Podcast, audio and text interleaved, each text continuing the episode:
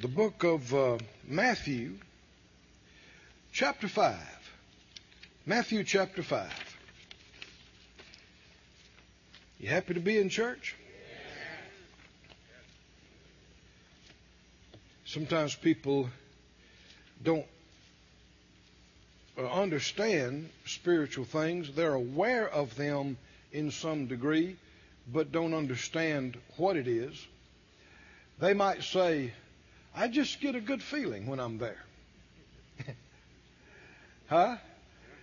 And uh, we, have heard a number of people that said uh, they came on the church grounds here or in Branson, and, and when they pulled in, they just felt good. They just, or they felt like they were at home, or they, and um, uh, what it is is the presence of the Lord. Yes. Amen. That's right. The pre- His presence. Yes. And if if His plan is for you to be a part of this, then you have found a place where your grace fits. And it, it's a special thing. It is. It is. And, uh, and we have this in the churches, but we can advance and increase. The Lord dealt with us when we began uh, the church in Branson that we are to excel in hospitality. Everybody say that out loud. Excel, in hospitality. That's another uh, uh, word, another phrase for love your brother. That's just another way of saying that. And so, uh, guys, it is so important that when people step on these grounds, when they pull in a parking place, when they come in the front door, when they come in and sit down, that they feel comfortable. Right? That you feel comfortable and that they feel comfortable.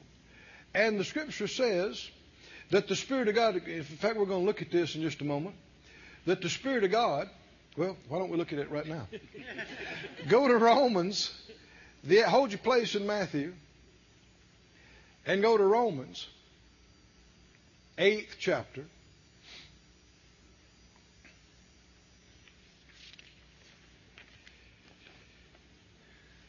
Romans 8, 14 said, As many as are led by the Spirit of God, they are the sons of God.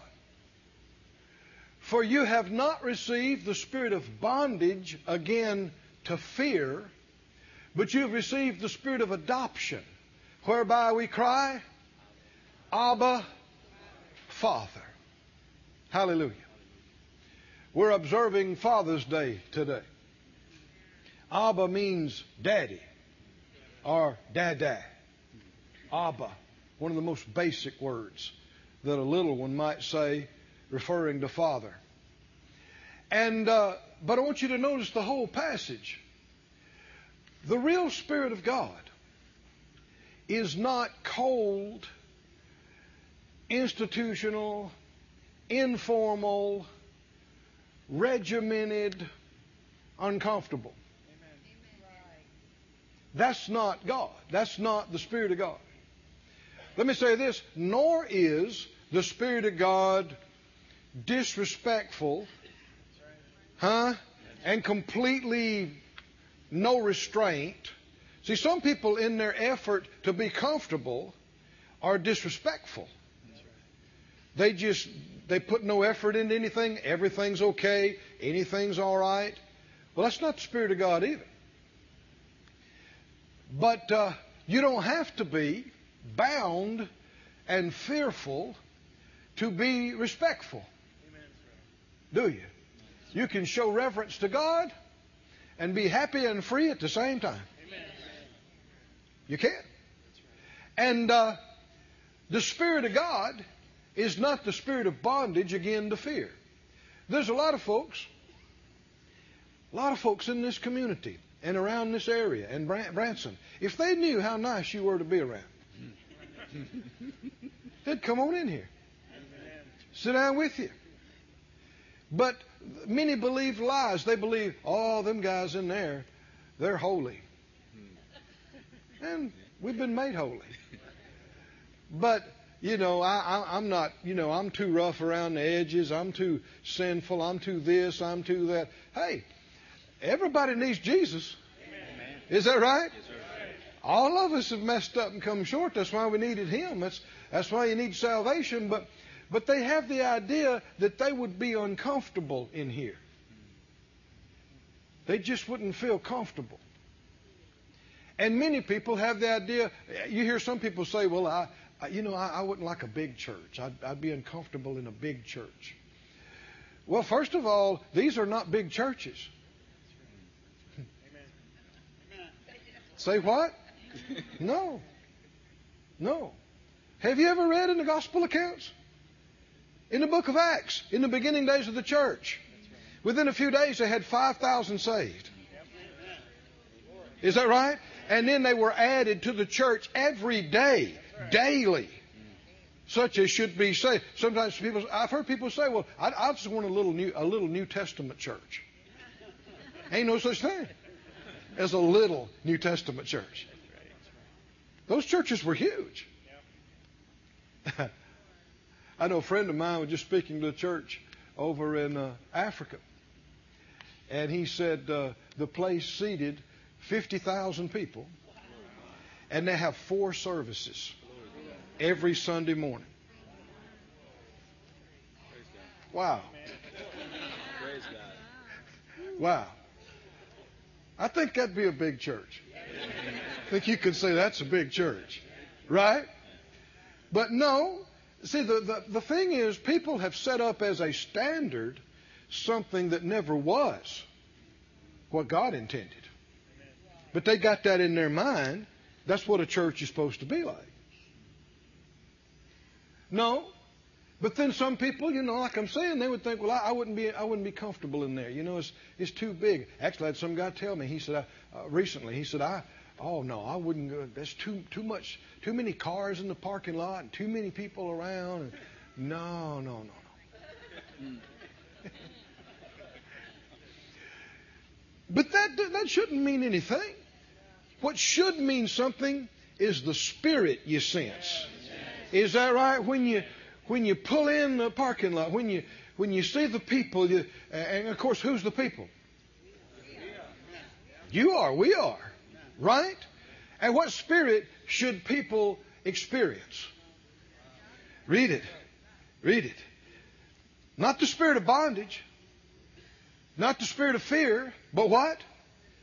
The spirit of adoption, whereby we cry, Abba. What is that? That's homie. Amen. That's right. That's the spirit of homie. What do you mean? It feels homey. Feels like home. Because it is. Home is not a few pieces of wood and brick and stone and a geographic location. That's a temporary residence. Soon we're all going to be out of here. Is that right? Home is the temple of God. We are the temple of God. Is that right? Home is the Spirit who indwells us, who made us, where we're from and where we're going. And it is the Spirit of love. It's the spirit of adoption that makes you feel a part, makes you feel like you belong. Hallelujah.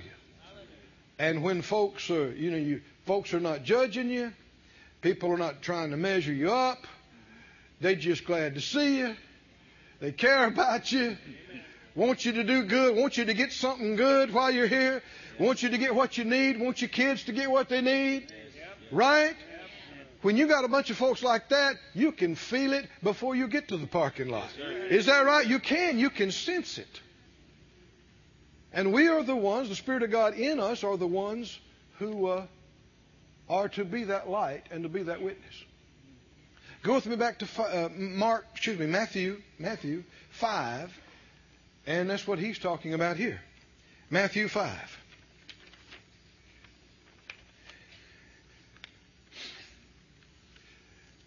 Everybody just needs to relax, don't they? Yeah. Just relax. Cast your cares over on the Lord. Yes. It's just us here. Amen. Right? It's just us. I know one thing when I when I began to speak and minister to people, and later on the crowds got bigger, And I know I've, I had one of the first times I had an opportunity to speak to a crowd of 10,000 at one time. I mean, you can't even see the people in the back on some of those places, you know. And, and I'm, I'm, I'm thinking, oh, Lord. And, and, and the Lord spoke to my heart. He said, son, they don't listen in mass. right? Everybody listens the same way as if you was talking to them, just one person. Right? You listen for yourself. That's all you can do. Right? And of course, you're just you. And I'm just me. It's just us. Right? So what, why, why do we need, need to get uptight? Why should you be uptight about being here? Being around other folks? Why should I be uptight? We, God didn't give us the spirit of fear. Did He? Or the spirit of timidity. But the spirit of power and love and a sound mind. How many understand the spirit of power is, is good to be around? The spirit of love is enjoyable to be around. The spirit of a sound mind. That's the opposite of the spirit of crazy. Right? Spirit of crazy is hard to be around. You you want to get away from the spirit of crazy. Then you go, whoa, I'm tired of that. Ooh, give me a break. But the spirit of peace, the spirit of a sound mind, the spirit of love, the spirit of power is enjoyable. Enjoyable. Hallelujah. Well, what makes the environment? It's the people that are there. It's what we bring with us into the place. Is what makes it. And most importantly, who is in us and how much we yield to Him, how much He's influencing the place. Matthew 5, are you there? Verse 13. Matthew 5, 13. I'm not quite done with that. Okay. Christians should be friendly. Amen. Right. Let me say that again over here. Christians should be friendly. Is that right? How about the folks over here? Christians should be friendly. People should people look at you, strangers, whoever, they look at you, what should you do?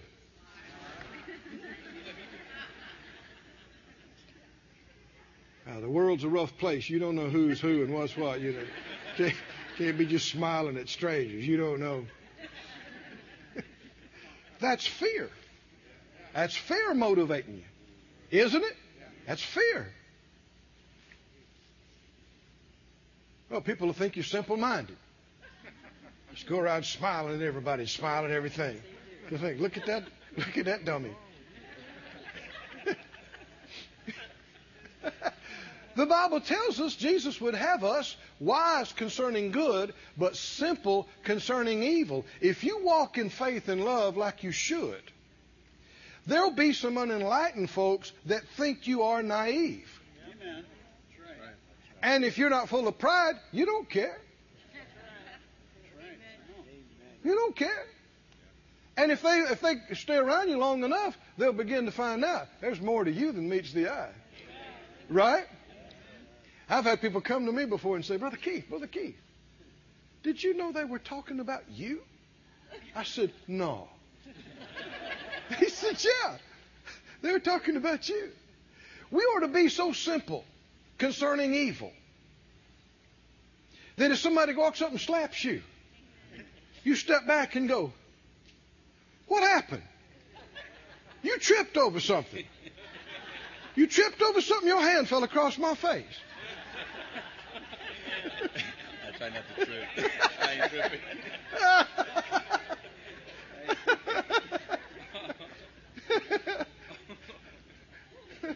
He said, No, I meant to slap you. Well, you probably want to repent now, then, huh? right? I mean, love believes the best. Amen. Is that right? It looks for the best. We don't want to get warped by this negative world so that we're just as negative as they are. Looking for the negative, fearful about everything. That's not a good witness. People need to see light in our eyes. They need to hear joy in our voice. They need to feel peace and comfort around us. Is that right? They need to see something very different than they're seeing in the unsaved world. And we need to be friendly. Just friendly. The Lord gave me a message some years ago, and it was, it was four steps. Number one was make an acquaintance. Number two, make a friend. Number three, make a convert. Number four, make a disciple. Are y'all listening? Number one, do what? Make acquaintance. So you got folks trying to make disciples, and they even they ain't even smiled at anybody yet.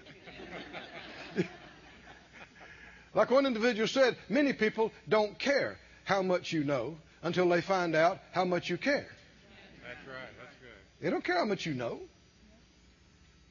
But if they find out you care, they get more interested in what you know. So you, you just meet people, and you're nice, and they, they perceive you as nice, and they like being around you. And so you move from there to a friend. You make a friend. You don't have to get them to pray a, uh, the sinner's prayer before you can be friendly with them. Right? They don't have to come to church with you for you to be friendly to them. Be friendly. Just be nice, pleasant, enjoyable to be around. It's a witness. And then uh, you'll see if somebody spends much time around you and they don't know God, if they're honest, there's going to come a time they're going to want to know what you know and why you're the way you are. And you, you can in, introduce them to your best friend. Hallelujah. And then, if they get born again, they're going to need some help, aren't they? Immediately. They're babies. They're going to need some help, and that's where discipling comes in. And you just that that just means you you give them input on what has helped you to make progress. Amen. But uh, it can all start with just a smile. Yes. How you do it? Huh? Instead of a hardness. We we don't want to be perceived as hard or as smarty pants or as know it all or holier than thou. Is that right? We don't want to be perceived as all that. That's not right. That's not the spirit of adoption that makes you feel like you belong. Hmm? We ought to be, be ready to include people in, in things. Just, hey, y'all come on over here and join us. Us. Yeah, come on. Well, we don't know you. Well, you're about to. Come on. Is that right? Just, just friendly, outgoing, nice. And, and, you don't have to be afraid somebody's going to take advantage of you. You don't have to be afraid. We don't operate by the spirit of fear. We're not charging them anything. We're not asking for anything in return. Right? Somebody say, Thank you, Lord. Verse 13 tells us about it. Matthew 5:13. You are the salt of the earth. But if salt has lost its savor, wherewith shall it be salted? It's good for nothing but to be cast out and to be trodden under foot of men. This would have to do with our difference. We're, we're salty. Uh, you know, uh, when I think about this, I also think about spicy. Right? Because this was what he was talking about. As opposed, salty was one of the main things they used to flavor with, as opposed to bland bland food.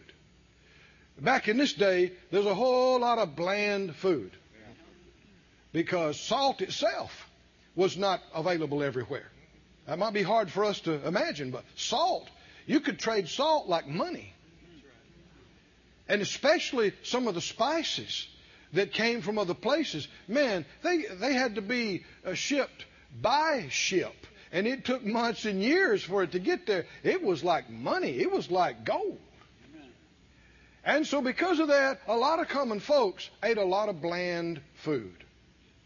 Just bland. But we are not bland. We are salty, spicy. Is that right? Picante. Hot. Is that right? Spicy. Somebody say spicy. Spicy. Spicy. you should come across with some flavor. Is that right? Come on, come on, somebody say, I'm not bland. I'm not a bland Christian. What are you then? You are salty, spicy. Huh? You got some life about you. You got some joy about you. You got some flavor about you. You you're the kind of man, kind of woman that people just meet you and go, I'd like to get to know them better. Look at them. Yeah, I like them. I'd like to spend some more time around them. Hmm? Read the verse uh, 14. You're the salt of the earth. He also said, You are the light of the world. I'm salty, spicy, and I'm bright. I'm bright, bright and spicy. Come on, somebody's going to get it in here today. Is that right? What are you? I'm not dull and boring. I'm bright and exciting. I'm not bland and blah and tasteless. I'm salty and spicy. Isn't what it said? We are what gives the earth its light and its flavor. I know some people may not think so, but we are. When we get pulled out of here, this thing's going downhill fast. We're what's pre- preserving this thing. I know a lot of people don't believe that, but they're going to find out. But while we're here, we're not to just be under the radar, huh? Uninteresting, right? Blase, bland, colorless, tasteless, dull. Now, why would I say that? That is the concept many people on the outside have of church. Right? Why would I go to church? dull, boring church. Here's some guy drone on about this, about that, about morality, and about that and the other. Come in there and sit up with a bunch of stiff necked, holier than thou types. Huh? Who are having no fun in life. Hmm? That's talking about colorless, tasteless, bland, dull. That's not you. Amen. Oh, come on, need a little bit stronger response on that. that that's not you. That's not me. That may be some people, but that's not us.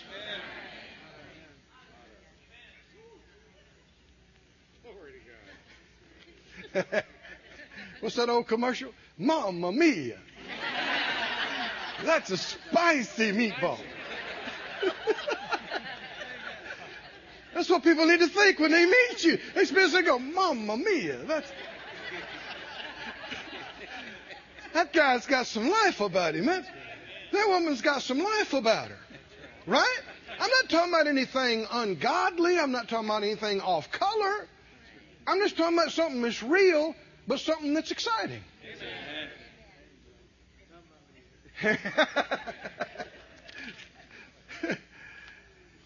much of the unsaved world views Christianity as one of the dullest, right, most boring things around, and that if I got if I went to church and made a commitment to, to live right, my fun is over. Right? My fun is over. That's what people think. God's not opposed to fun. In fact, He is the life.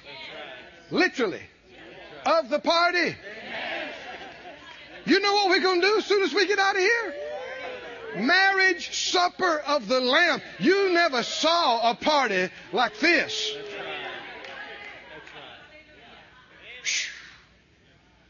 Wow. But the enemy has painted this picture to the world that all of this is unattractive and undesirable. And sadly, many Christians lives seem to bear that out. and it's not for us to judge anybody except ourselves, or look at anybody or compare ourselves with anybody, but you can make up your mind today. Hmm? I am not a grumpy, cold, bland, dull person. I got the living God living inside of me. Is that right? Yes, I do. And if I will let Him influence me, I will take on that, that saltiness, that, that brightness. Hallelujah. And people will hear the life in me. And they'll see the joy and the peace in my life. And if they don't know Him, they will want it. They will want that. It's no wonder people don't want this dead religious junk. I don't want it either. But a living relationship with a living God? Oh, yeah. That's an entirely different thing. Keep reading. You are the light of the world. A city that's set on a hill cannot be hid. Neither do men light a candle and put it under a bushel, but on a candlestick, and it gives light unto all that are in the house. We were not made to be hid. Hmm? We were not made to just live underground. We were not made to hide in the corner. We're supposed to shine.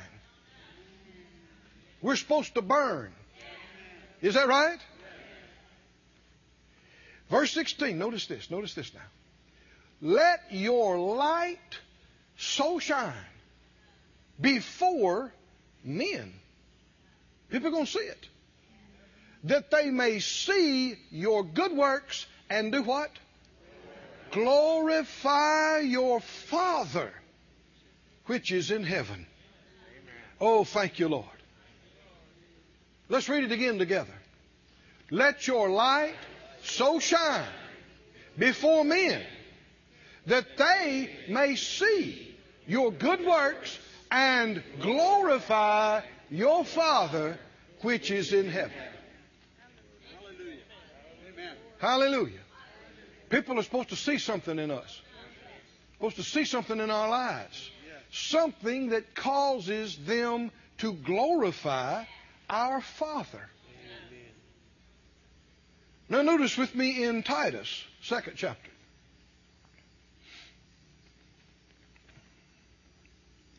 Titus 2.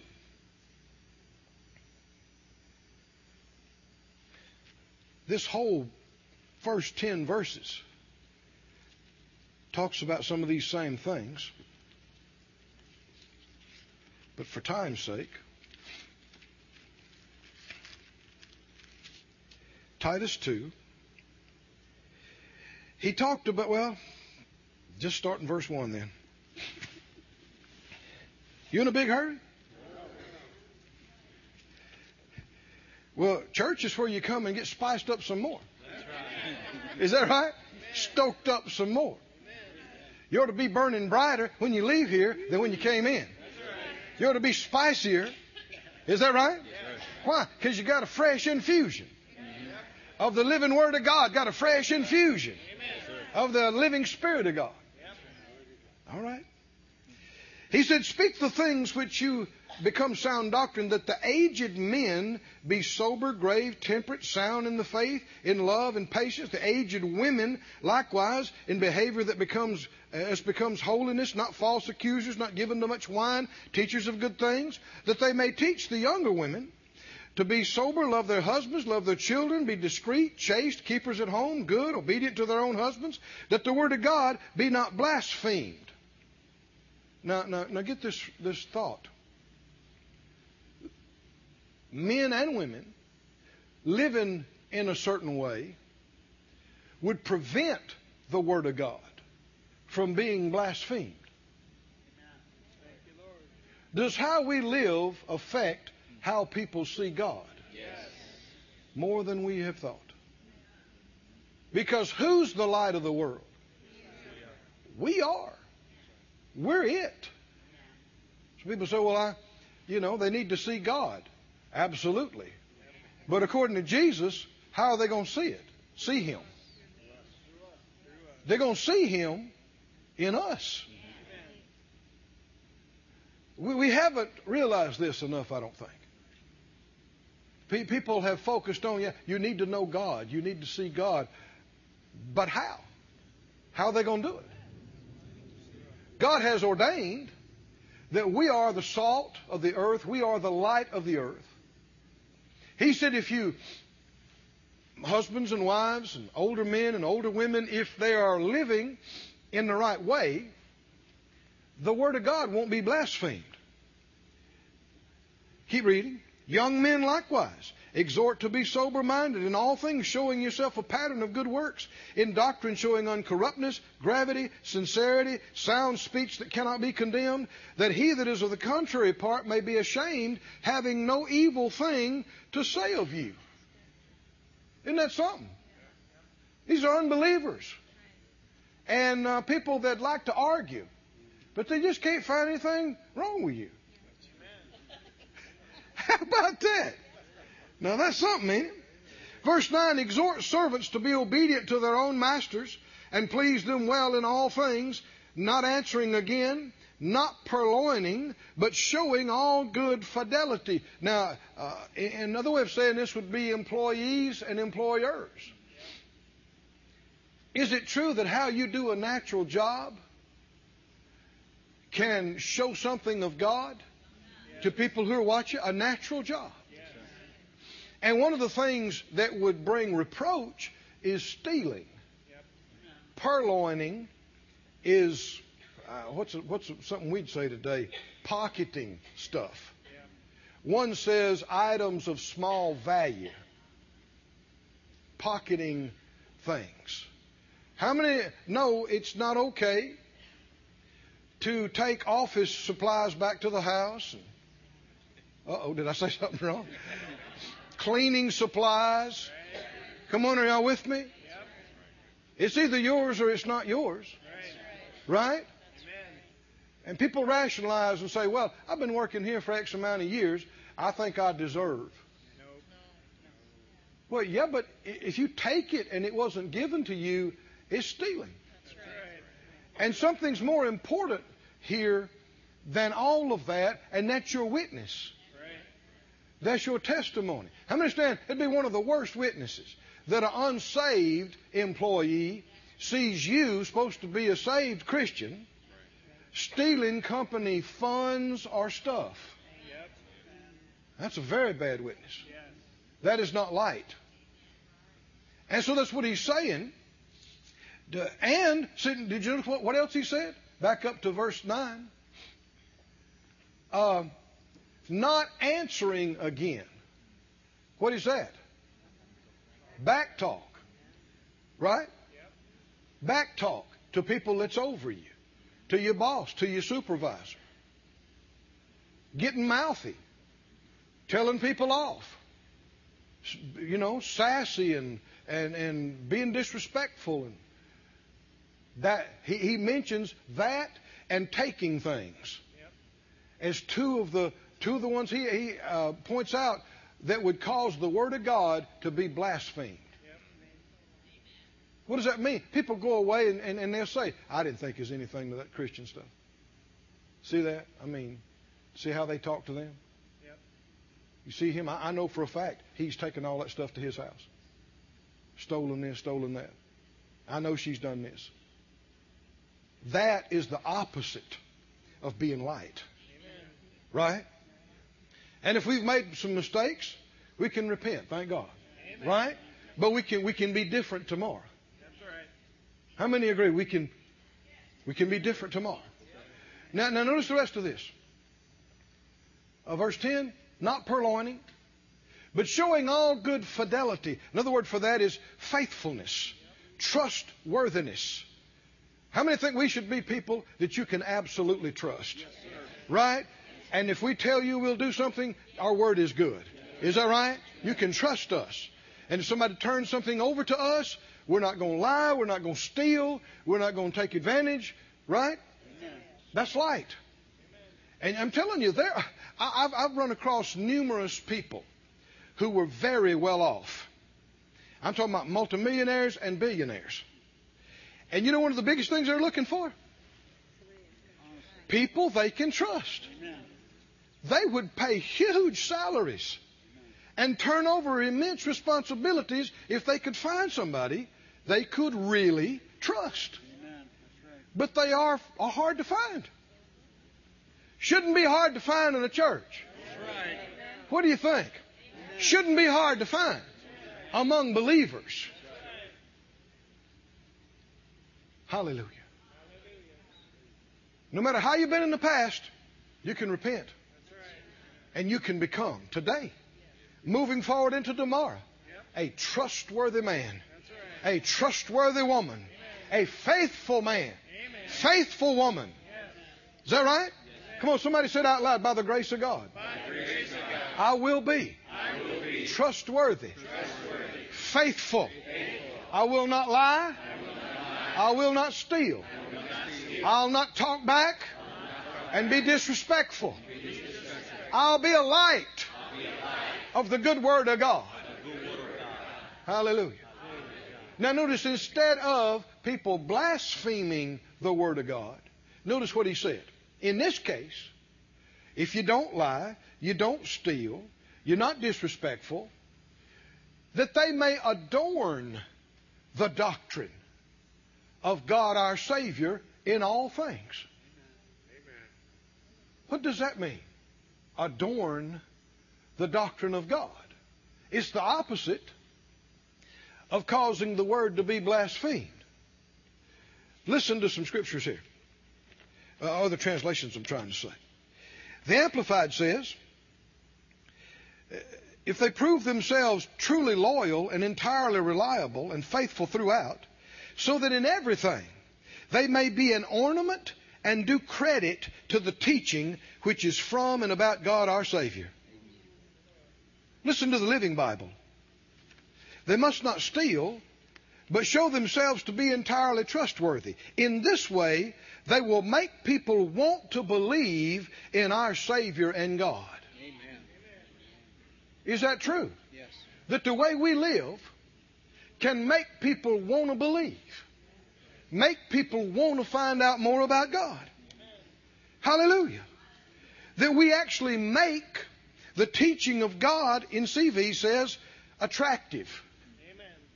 We make the Word of God attractive to people who don't know. You, Don't you like that?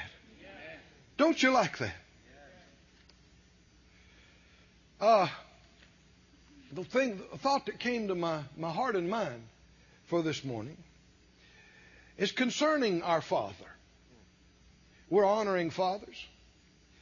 And of course, God is our Father. Boy, that's a great truth. We could spend the next three hours on that and it'd be worth every minute. Talking about God really is our Father. When Jesus was raised from the dead, he told them to go back and tell them and say, he said, go back and tell them, my God and your God, my Father and your Father. Is he just, is he our Father? Like he's Jesus' Father? Well, one thing you'll see is that children want to impress and please their parents. When things are right, they do. Man, I know. My dad, who's in heaven now, he'd be the first one to tell you he didn't do everything right. They weren't even going to church trying to live right when we were little little boys. But uh, I thought Daddy was it. As a little boy, are you kidding? Daddy was Superman, Batman, Spider Man. Is that right? and the Lone Ranger all rolled up in one. and, and, and, as a little boy, and it didn't it didn't change when I was a big boy. It, it, it's something. If I accomplished something in my life, you know who I wanted to know? I wanted dad, my dad to know. Is that right? Amen. It was it was always important to me what he thought about it and what he knew. And, and, and when things are right, that's the way everybody is. And the person that says, I don't care what they think, that's, that's just not true. And if things have happened to get it to that point, It's just because the situation is not right because you still care. Right? And you still want it to be right. But the reason we have that is because that is how we truly are with our Father God. Hmm? Jesus revealed that he did everything he did to please the Father. You remember that? He said, I do always those things that please him. Jesus lived every day and every night to please the Father. Didn't he? And he, he, he revealed that if you do, I'm paraphrasing some passages now, you're going to be fulfilled. Unlike anything could ever fulfill you. Your joy is going to be full. I said your joy is going to be full. I know some this this must have been 25 years ago. I had been down in Central America, and we had uh, been involved in building a little church and and preaching some meetings. It, it was very interesting. It was out uh, in a mountainous area, and uh, we started a meeting. And when we started, there wasn't that many people there. And then it got dark, and then you could you could feel things moving around. And uh, finally, somebody turned on another light, and that place was packed. Man, people had come in from every place, and it was completely packed out. And the Lord did miracles that night. Oh, hallelujah. Healings, ears opened, hallelujah. Great things happened. And uh, so after, I don't know what was a couple of weeks there, different things, I was coming back on the airliner and uh, a little tired and just looking out the window. And I was just saying, I just began to say, Thank you, Lord. Thank you for letting me be a part of this. Thank you for uh, healing these people. Thank you for these great things. And he interrupted me. He said, Son, thank you. I'm pleased with you. At first, my head said, No, he didn't say that. And I said, Yes, he did. I know that's right. And when, when, you, when you sense God is pleased with you, the sky is bluer. The grass is green. Anybody know what I'm talking about? I mean, it just, it changes everything. When you know your Father is pleased with you. Oh, hallelujah. Oh, hallelujah. Having a natural father's respect and, and, and being pleased is, is good. But we're talking about something completely different level here. We're, talk, we're talking about something you sense down to your last atom, down to the core of your being. It's what we were made to do. We're created for His pleasure. Is that right? We're created to please Him, which is why you can never be satisfied unless and until you do. Nothing else. I don't care how much money you make. I don't care how well known you become. I don't care how much stuff you get. It will never fill the inside of you. But pleasing Him completely satisfies. Hallelujah. And we're put here in the earth in this generation at this time. How can I say this? To, for lack of a better phrase, to make our Father look good. So he don't need me to help him look good. I just read scriptures. Is that right? Who's the light of the world? We are. Who can adorn and make attractive the teaching of God? Us. Us. What we do makes him look good or look bad. What we do makes people want to know him or not want to know him. Is that right? What we do. It comes right back to us. Oh, I want to please him. How about you? Anybody in here want to please him? Come on, lift your hand. Lift your hand and say, Father, I want to please you. More than anything. I want to please you. Hallelujah. Oh, thank you, Father. Thank you, Father. Thank you, Father. Thank you, Father. Listen to some verses in Proverbs.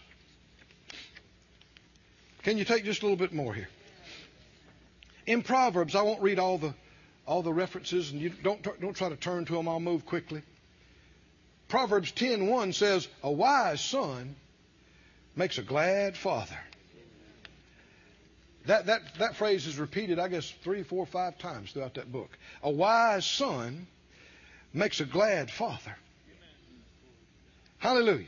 17.6, the, the Young's literal translation says, Sons, sons are a crown of old men. And the glory of sons are their fathers. Hallelujah. Did you know our Father is our glory? You know what else? We're His. We're His glory. Hallelujah. Has there ever been a father?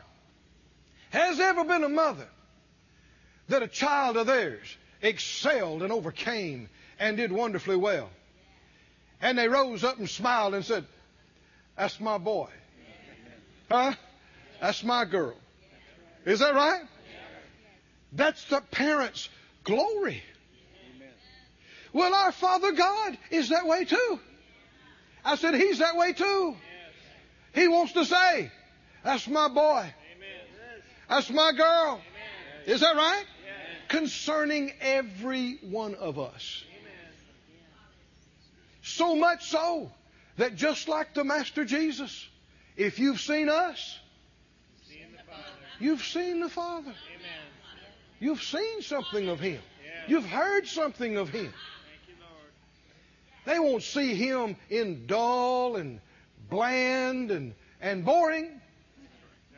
But they will see Him in salty, spicy, bright. Hallelujah. Life.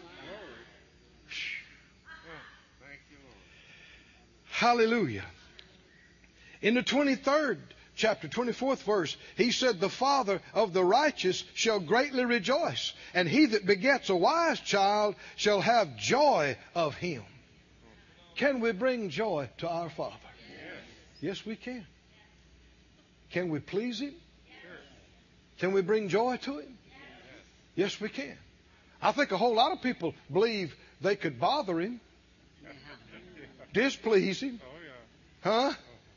Well, if you could displease Him, what, is, what else do you know? You can please If you can displease Him, you can please Him. Amen. Right? If you can grieve Him and bother Him, you could give Him joy. And just like any father that really loves their child, even if you have brought him grief, even if you have bothered him, he still loves you. He's still rooting for you. He still wants to be pleased with you. Doesn't he? He wants you to come on. Come on, come up. Be what I made you to be. Be what I called you to be. I'm in you. My seed is in you. My life is in you. My wisdom is in you. Most people in the world today would say, Go make me proud. But pride's of the enemy. We'd say, Go please me and bring me glory. Give me glory. Look in John 17. I think I'm closing.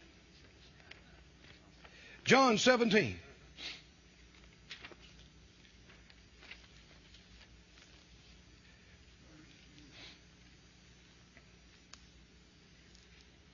Hallelujah.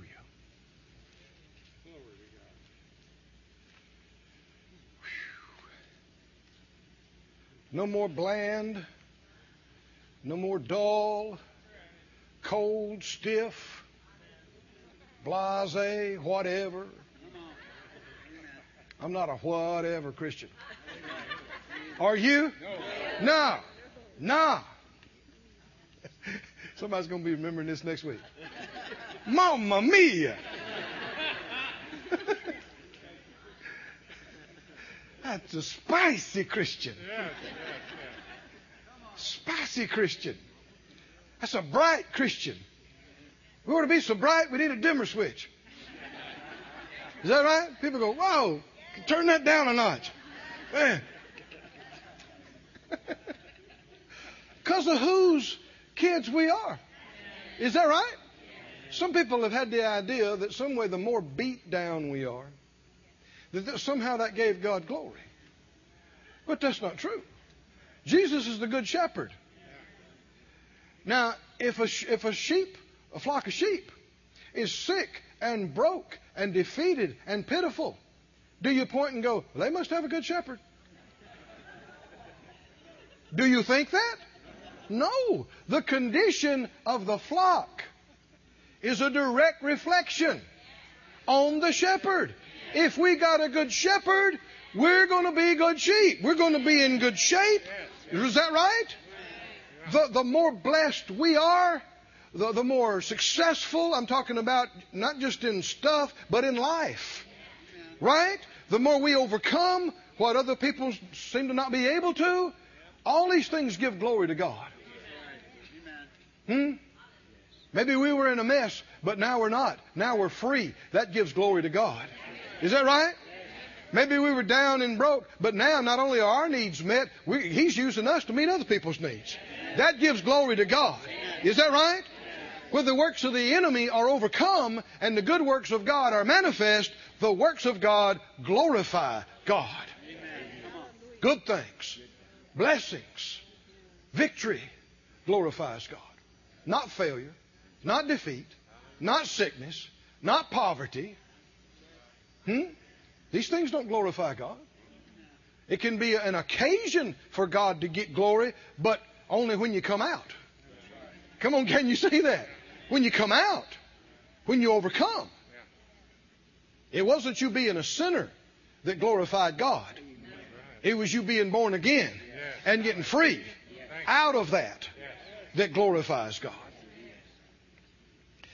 In John 17, Jesus, this whole chapter is Jesus praying. And uh, notice what he kept bringing up, what he's asking for, what he's praying about. Verse 1, John 17, 1. These words spoke Jesus and lifted up his eyes to heaven. And he said, Father, the hour is come. This was right before he went to the cross. Father, the hour is come. What did he pray? Glorify your Son, that your Son also may what? Glorify you. Is God glorified in His glory being in us and on us? He's glorified. Because people begin to see, yeah, their life is glorious, but the source of the glory is not them. It came from Him. As you've given, given him power over all flesh, that he should give eternal life to as many as you've given him. And this is life eternal, that they may know you, the only true God, in Jesus Christ, whom you have sent. I have glorified you on the earth. What's our job? Same thing. Same thing. Glorify Him on the earth. How many think? Well, the Bible said, you know, uh, in everything you do, including what you eat, what you drink. Glorify God in your body and in your spirit, which are God's. You've been bought with a price. So glorify God. Everything about our life. People should look at it. And if they're honest, they'd say, Glory to God. How many want people to look at our church? Look at the ministry. Look at our house. Look at our family, everything we got, and go, Glory to God. Glory to God. Look how good God is to them. Look how God has kept them, spared them, healed them, helped them, delivered them. Huh? Glory to God. Somebody say, Glory to God. Glory to God. Glory to God. Now, what is glory?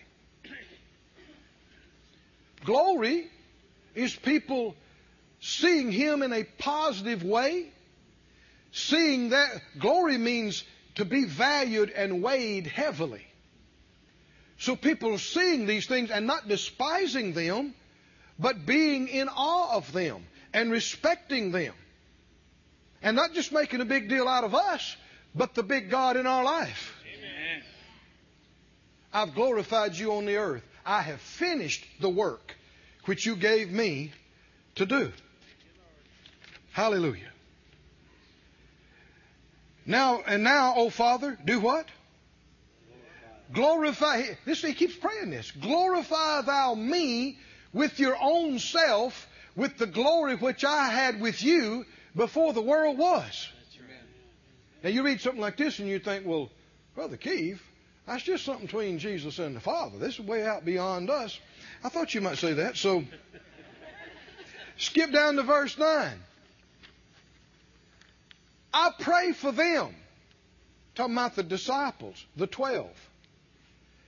I pray not for the world, but for them which you have given me, for they are yours.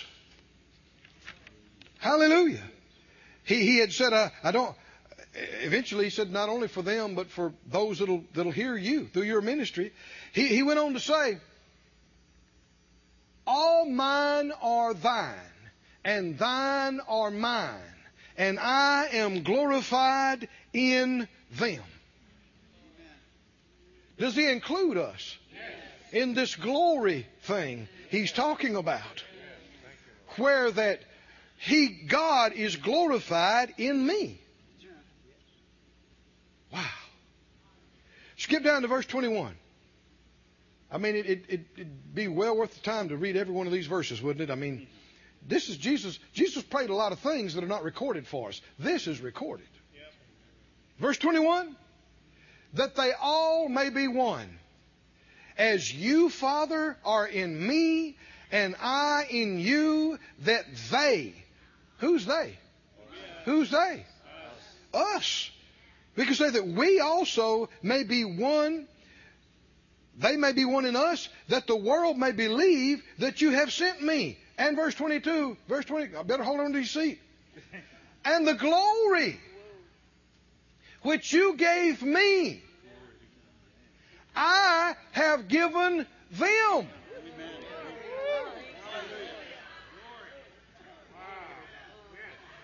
We have very little idea what this is. But your spirit jumps up and down when it hears it. Doesn't it?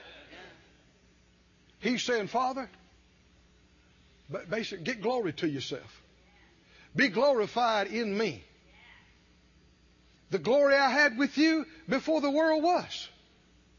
And then he winds up saying, The glory that you gave me, I gave it to them. I gave it to them. I gave it to them. I gave it to them. No wonder we're supposed to be shining like lights down here in a dark world. No wonder we, we are the salt of the earth and the spice of the earth. The very glory of God Himself that existed before the creation of the world is in us and on us. The same glory that's in the face of Jesus is in us and on us. We haven't known it, we haven't acted like it, and so it hadn't been manifested very much. But the more you do, the more it will. The glory which you gave me, I have given them, that they may be one, even as we. He's talking about himself and the Father. Are one. Glory to God. Oh, somebody say glory to God. Glory to God. Read the next two verses. I in them, and you in me, that they may be made perfect in one, and that the world may know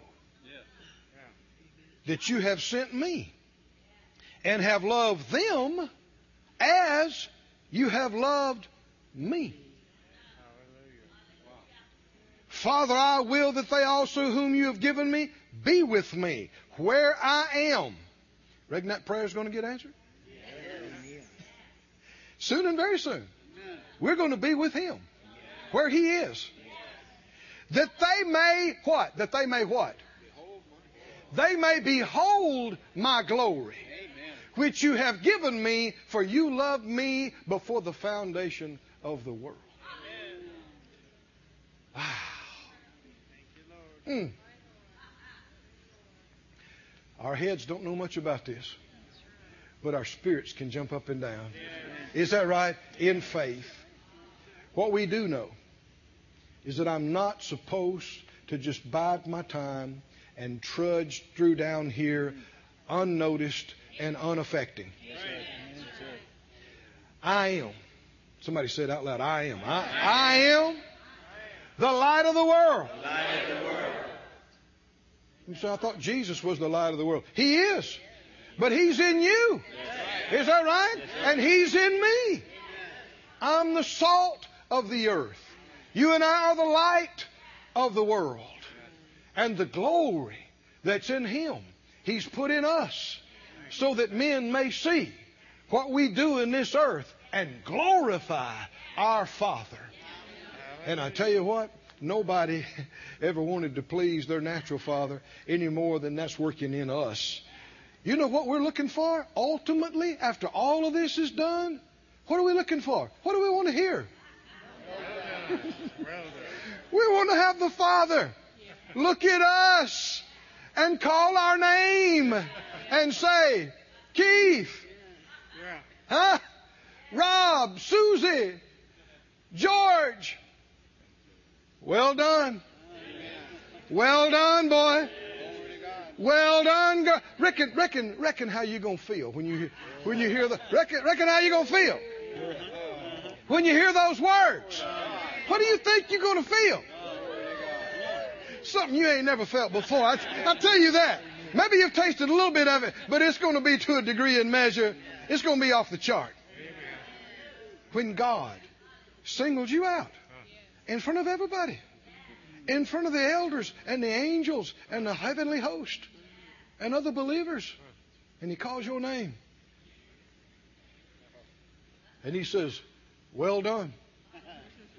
Good job, boy. Well done, girl. Good and faithful. You were faithful over a few things. Now, I'm going to make you ruler over much. Enter into, hallelujah, the glory of your Lord. Stand on your feet, everybody. Hallelujah. Thank you, Father. Thank you, Father.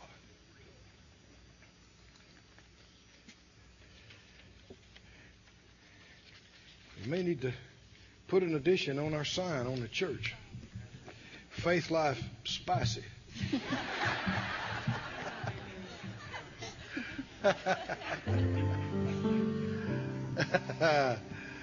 Thank you, Lord. Thank you, Lord. Phyllis, would you come, please? Let's just close our eyes. Let's lift our hands. Let's be thankful unto Him. Lord, what a privilege it is to know you, to be a part of you, to be in you, and for you to be in us. Thank you for choosing us. Hallelujah. Thank you, Lord. Thank you, Lord.